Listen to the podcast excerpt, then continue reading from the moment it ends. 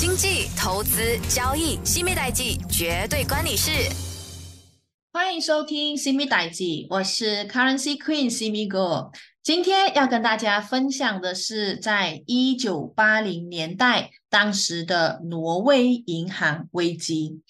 那当时间的车轮是回到在一九八零年的挪威哦，那一个小小的航运公司，他们是面临着巨大的挑战。那这家名叫 Frozen Linsen 的一个航运公司，曾经是挪威沿海啊沿岸的一个重要的运输企业。他负责将人们的这个还有这些货物安全的运送到各个港口。然而，这命运的作弄使得这个看似稳定的公司陷入了破产的边缘。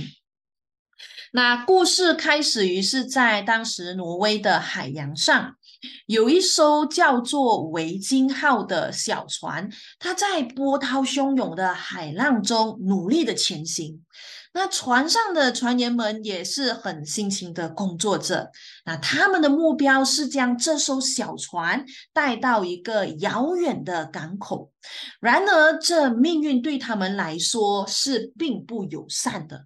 就在这船只航行中，它的呃这途中啊，一场突如其来的风暴袭击了维京号。那强大的风劲和巨大的浪潮，使得这小船是摇摇欲坠的。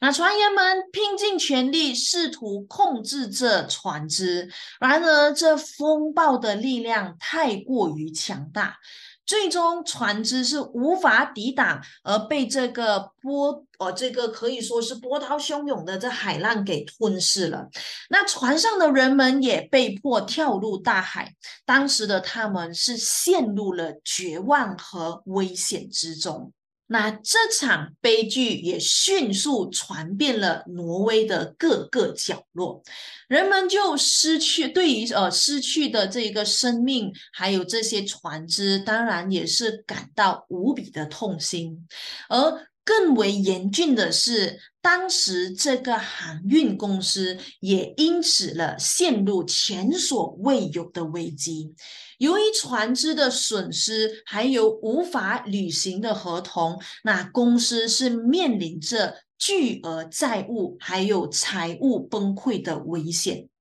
啊当然，这挪威政府他也意识到了这个危机的严重性，他并采取了行动。他们在当时成立了一个特别的委员会。那这个委员会的名声其实是非常的长的，哎，那我们就把它列为叫做银行法呃委员会。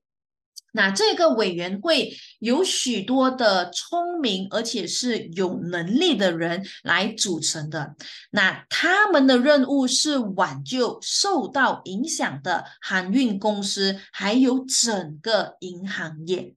那当然，当时在这这一起事件当中，也有这一个呃名命名为这一个 Ender 的这一个年轻人。那当时他是任命为委员会的领导者，他可以说是一个充满智慧，还有就是呃决断力的人。他也知道当时这个挪威银行的危机的一个严重性，他明白只有采取果断的措施，才可以挽救当时整个局势。所以他们组织了一支是由各领域专家所组合而成的一个团队。当然，这个团队也有来自于是银行业、经济学、法律，还有这些管理等的领域的这一些人物。那每个人都带着自己独特的才能还有经验。当然，他们的目标很简单，就是要找到解决这家航运公司。破产危机的方案来恢复整个银行业的稳定。那这委员会呢？他们的第一项任务是对于在这家航运公司的情况进行深入的调查。那当然，在当时他们发现到这。并不仅仅是一家啊小船破产的一个问题，而是影响到，而且也也牵涉到的是整个银行业面临的一场系统性的一个危机。而这家呃，这家呃，我们讲的这个公司啊，它其实是它的债务违约呢，引发了一系列银行倒闭的一种怎么叫做连锁反应，它就导致了挪威银行业的资产负债表呢是属于失衡的，然后就导致到银行业无法继续的正常运作。那面对这这些事件，那当然当时他们也采取了果断的措施。首先，他们先向政府提出了呃救助计划，他们希望政府能够提供贷款还有资金的支持，来稳定这些受影响的银行。那当时的政府其实也知道这个严重性。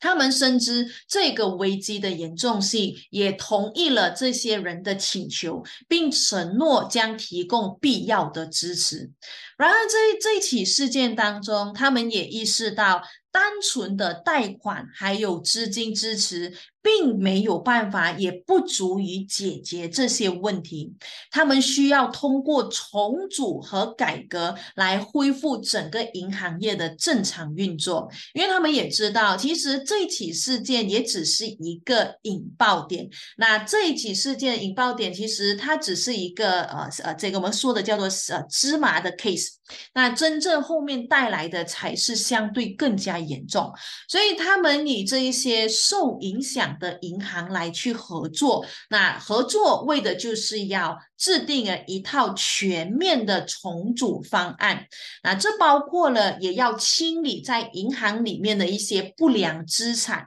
然后也要优化业务的结构，还有更重要的就是。加强这些风险管理和监管等措施，因为他们也深知到，如果这方面他们不去改革、不去做，那这这起事件它不会只是单单的一个引爆点或者是结束，它也会再一次延伸到其他的一些公司所带来面临的这一些危机等等。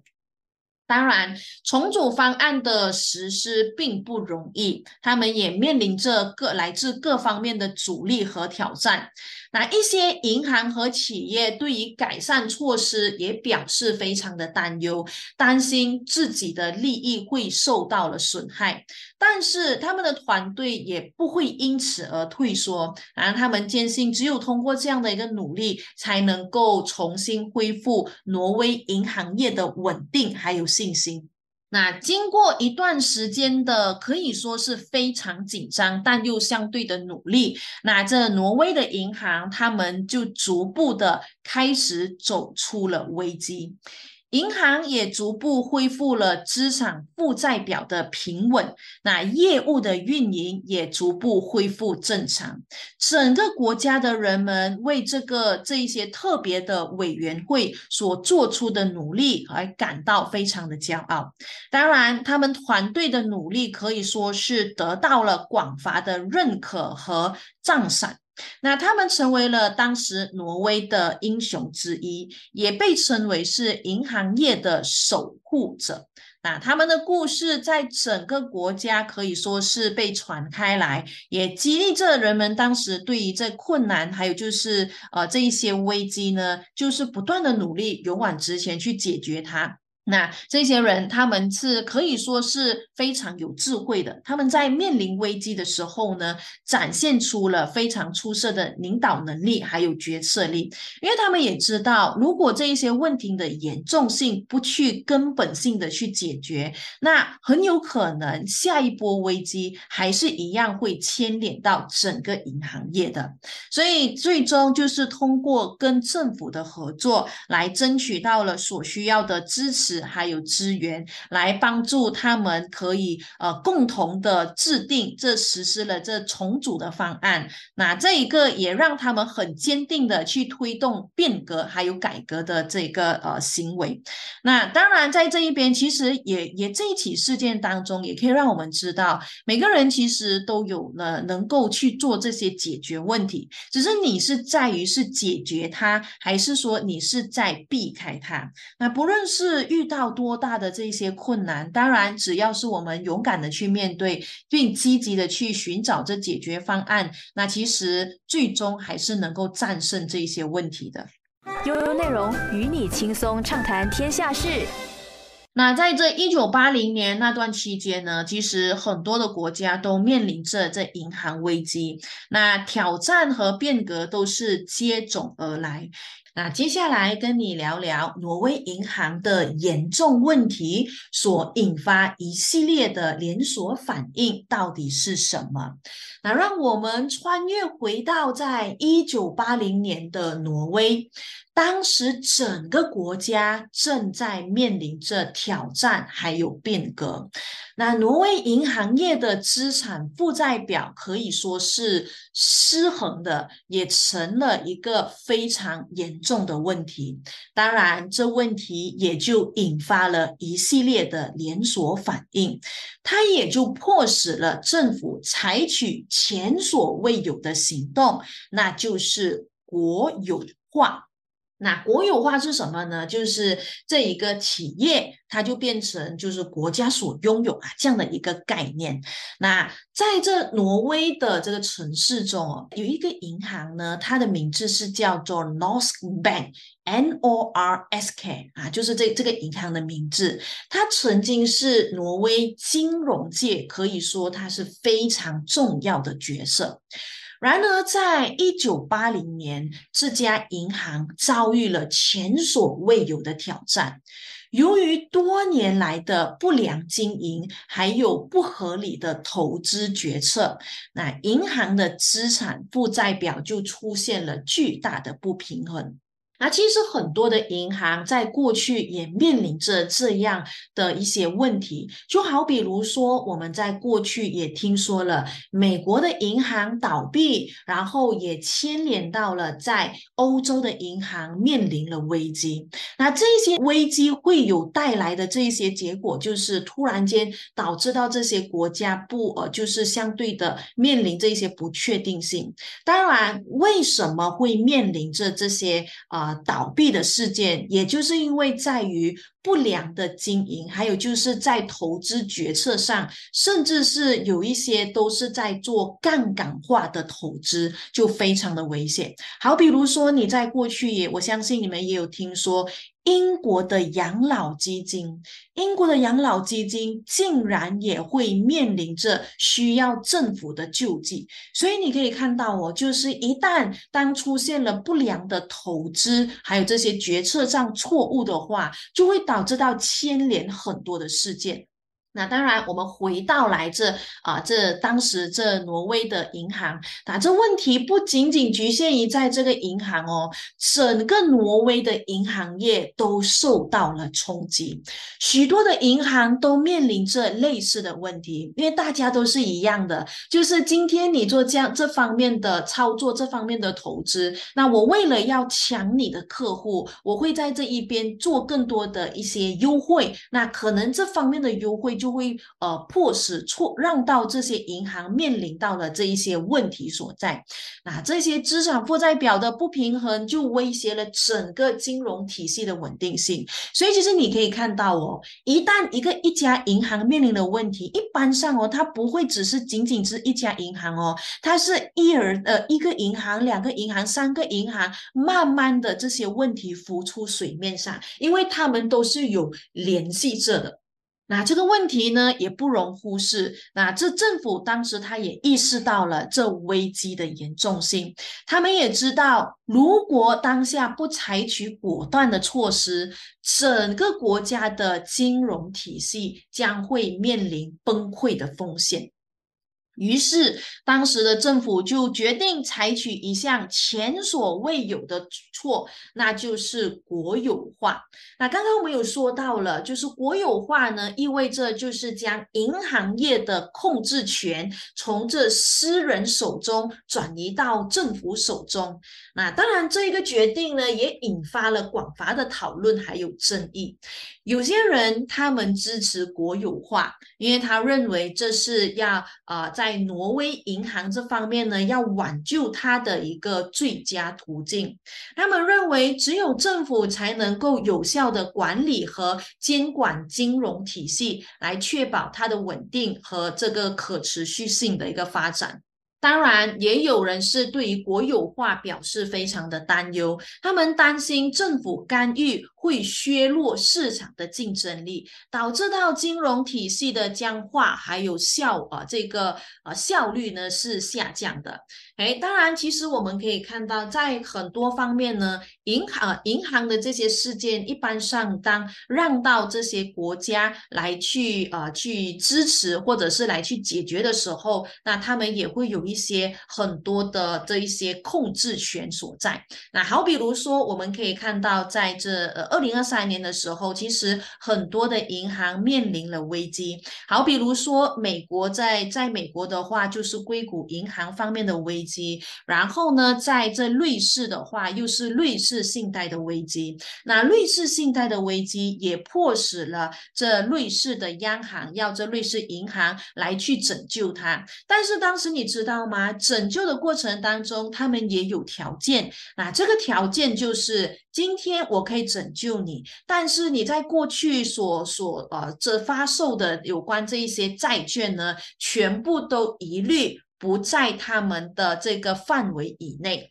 也就是说，过去所卖给这些投资者的债券，那很有可能就变成了一个纸钞。对于这投资者来说，那肯定是非常的不满，因为我用这么多钱来来去购买，我以为你的国债是稳定，那突然间你这银银政府就说，呃，就是没有保，没有在这个 cover 之内的话，那你就说了，你你就是你摆明你说了算，所以这也会让到这些民众非常之担心。那政府和这一些反对派。呢，在之间，这当然在过去的时候，他们也展开了激烈的辩论和争斗。那最终，政府以确保金融体系的稳定和公众利益为理由，坚定的推动国有化的计划。那随着国有化的进行，政府逐渐接管了挪威的银行业，私人银行被纳入国有银行体系，成为政府的直接控制下的一个机构。这一举措也改变了挪威金融体系的格局，也对银行的运营方式产生了重大的影响。那当这一个银行国有化以后，那挪威的银行业也开始经历了深刻的变革，政府就采取了一系列的措施来恢复资产负债表的平衡，加强监管和风险管理，并推动银行业的改革和重组。那政府是怎么做的呢？首先，这挪威的政府注资国有银行，以强化他们的资本实力，来确保他们能够承担更大的风险。当然，这有助于稳定银行业，提升市场对银行的信心。而其次，政府加强了对银行的监管和监督，它确保他们遵守规范和法规。那在这严格的监管措施下呢，预防金融危机再一次的发生，并保护这些公众的利益。同时，政府还推动了银行业的改革和重组，他们要求银行进行战略调整，优化业务结构。加强在风险管理和内部的控制，这些改革措施在提高，可以说是提高银行的效率和竞争力，确保他们在市场中是可持续性发展的。那这国有化的决定在挪威是引发了广泛的争议和讨论。那一方面，国有化被视为保护金融体系稳定和公众利益的必要手段；又在另一方面呢，一些人认为国有化削弱了市场的竞争还有创新的能力，限制了银行的发展潜力。然而，随着时间的推移，国有化措施逐渐显示出了这个积极的效果，银行业的资产负债表也逐渐的平衡了，那金融体系也恢复了稳定。国有银行在政府的引导下实施了改革和重组，提高了经营效率，增强了风险管理的能力。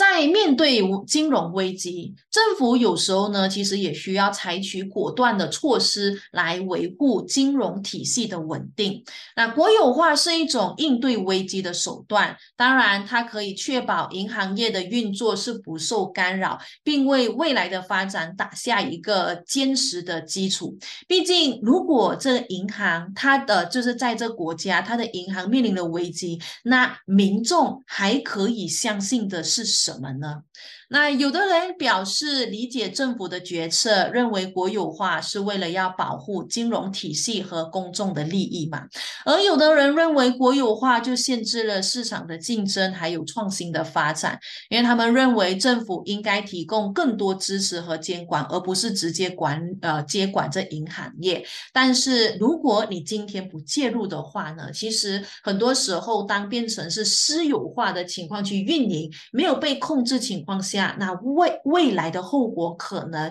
会更加的不呃不堪设想的，所以其实有时候在拿捏方面也是非常之头痛的。相聚国际在线，共享有声世界，用内容聆听我的声音，精彩你的生活。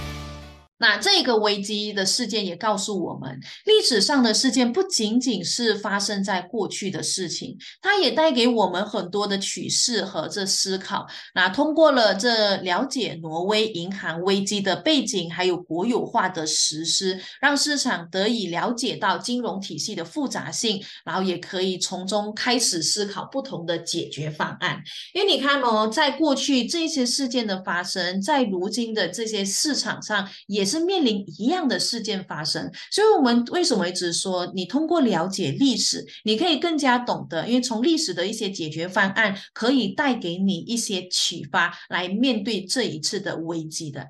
那接下来我们就继续的聊一聊挪威银行业的危机，它又是最终如何得以解解决的？那当时整个国家为这挪威银行危机所困扰，那政府呢也采取了一系列的干预措施。除了国有化之外，还有其他重要的举措来去化解危机。当然，这也带来了这个危机的收尾，还有宝贵的一个教训呐。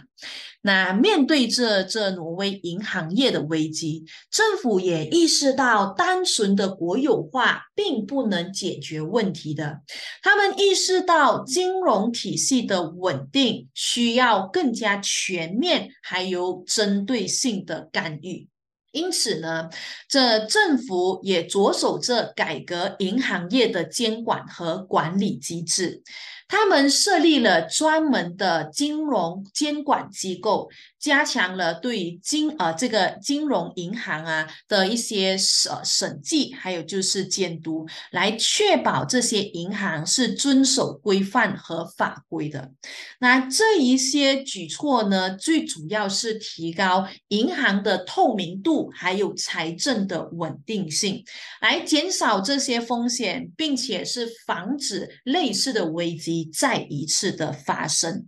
此外呢，这些政府还制定了一系列的经济措施，还有政策。其中的这些重要的举措，就有包括了财政呃的这一些刺激措施。那政府呢，当时它增加了公共支出，通过投资基础设施的建设。扩大就业机会，还有提供社会福利等方面呢，来刺激经济的增长。这些措施的举呃宗旨呢，是在于增加需求，来创造就业，还有提高人民的购买力。因为一旦你可以开始有有工作了，那你有工作话，你就会有收入，有收入了，你就敢消费。那一旦你敢消费，自然的就会促促使到这个国家的经济也增长。其实这是一连串的效应出来的。因为如果说今天我们说，一旦这一些人都不敢消费，经济很差，大家不乱消费的时候，那哪里还会有钱？那这个流动资金就相对比较慢了。再来，政府还有做的一些举措是，也包括了金融体系的改革。那政府进行了金融体系的改革，加强了对于银行的监管还有监督。他们制定了更为严格的规定和要求，来确保银行是遵守风险管理还有贷款的标准，减少不良资产的积累，增加资本储备，以提高这一些稳定性。其实，在这一边呢，我是蛮赞成这样方面的一些呃监督的，因为很多时候，如果在这个贷款方面的标准没有严格的去审核的话，它很有可能就会像类似在二零零八年这次贷危机的事件引发。在过去的次贷危机事件，其实也就是因为在这个。贷款房地产方面没有很严格的去审判，所以其实让到很多人其实都可以随时都拥有房地产。也因为这样类似的情况，就导致到当危机一来的时候，这些人没有办法再继续供这些房地产，所以导致到这一系列的这一个房地产危机出现。所以其实在这个金融体系的改革呢，坦白说是有必要的。那再来，政府也做了一些措施，是有关在这贷款和补贴方面的支持。那政府他们也是为了要这个受影响的的企业来来去提供贷款和补贴的支持。那最主要就是要帮助他们可以度过难关。那这些的支持措施呢，其实最主要是维持企业运营，还有保护他们在这个挪威国家的就业岗位。哎，那当然还有方还有其他方面的，就是经济多元化。那政府当然也，当时政府是非常鼓励经济多元化的，因为如果说是呃对于这一个单一产业的依赖呢，是非常危险，所以他们要减少对于单一产业的依赖，他们支持其他产业的发展啊，好比如说在能源、在制造业、在旅游业等，来提高经济的这些稳定性。此外，他们也加强了监管的透明度。那政府加强了金融监管机构的呃的这个职能，还有它的能力，来确保这些市场呢是属于在公平竞争还有透明度的。那这一方面呢，就可以改进了金融市场的规则和制度，来防止潜在的风险和不当的行为。啊，所以这边你可以看到哦。在以上的这些事件当中，其实你可以看到，政府制定了这些经济措施来促进挪威经济的复苏和增长。他们也非常鼓励这投资还有创业，来提供了，他们也从中提供了这些贷款和补贴等的这些支持措施。来帮助这一些企业度过危机期，还有就是更重要的，就是可以带给人民创造更多的就业机会。那随着时间的推移，这些政府干预措施逐渐也显示出成效。那银行业的资产负债表最终也得到了修复，那金融体系也恢复了稳定，经济也随之开始复苏。挪威就这样重新获得了经济增长和繁荣的态。势，那通过这次银行的危机，那挪威政府和人民也从中吸取了宝贵的教训。他们也意识到了金融体系的稳定对于整个经济的重要性，加强了对于在金融机构的监管和风险管理。他们也更加的重视经济的多元化和可持续发展，来减少对于单一产业的依赖。在这起事件，其实并不难让我们明白政府干预的这个危机中的一个重要作用啊。挪威政府在银行危机中果断的决策，还有积极的行动，来保护他们国家的金融体系的稳定，还有这个繁荣的发展。那这个历史事件不仅仅是在挪威的故事，它也带给我们许多的启示还有教训。那毕竟提醒的市场有关金融体系的微弱性。那这这个这些它非常的脆弱。再来就是这些政府呢，他们是需要维护金融稳定方面，才可以带予这些人民更加稳定的这些生活。那希望通过这个危机案例呢，是可以让你们了解到挪威银行危机的一个来龙去脉，从中也跟你们探讨了政府在危机中扮演的角色，还有应对的策略是如何。那政府的干预和监管对于维护金融稳定和呃，保护公众的利益的一个重要性，也同时让大家意识到了市场机制的局限性。那如果你是对这个金融和经济领域是感兴趣的，我相信你也会开始在思考着金融体系的运作方式，还有风险管理的重要性，以及政府与市场之间的相互关系。啊，这些思考将有助于的大家可以更好的去理解，还有参与未来的经济和金融的这些事物。那当我们明白了这个危机的原因、政府的干预措施以及带来的这些影响，也从中可以获得了更重要的这一个教训，然后从中也懂得了如何在面对金融危机时采取了适当的行动。啊，这一起事件不仅仅是关于在挪威历史的事件，它也会从中让我了解到了这一个重要的价值观和思维方式。那看这些过去的金融危机，也让我学会了关注金融稳定，还有公众的利益的角呃，还有政府的这个角色，更明白了这一。一些历史事件的重要性，以及它对我们理解和塑造世界的影响。那我也因为这些事件呢，开始认识到历史的另一面镜子，可以帮助我们更好的面对未来的金融危机，还有挑战和它的这一些机遇。好了，今天呢就先了解到这里啦。我是 Currency Queen Simigo。更多资讯可浏览电子书专业西米购吴诗梅西米代记，让金融分析师西米手把手带你听懂世界经济。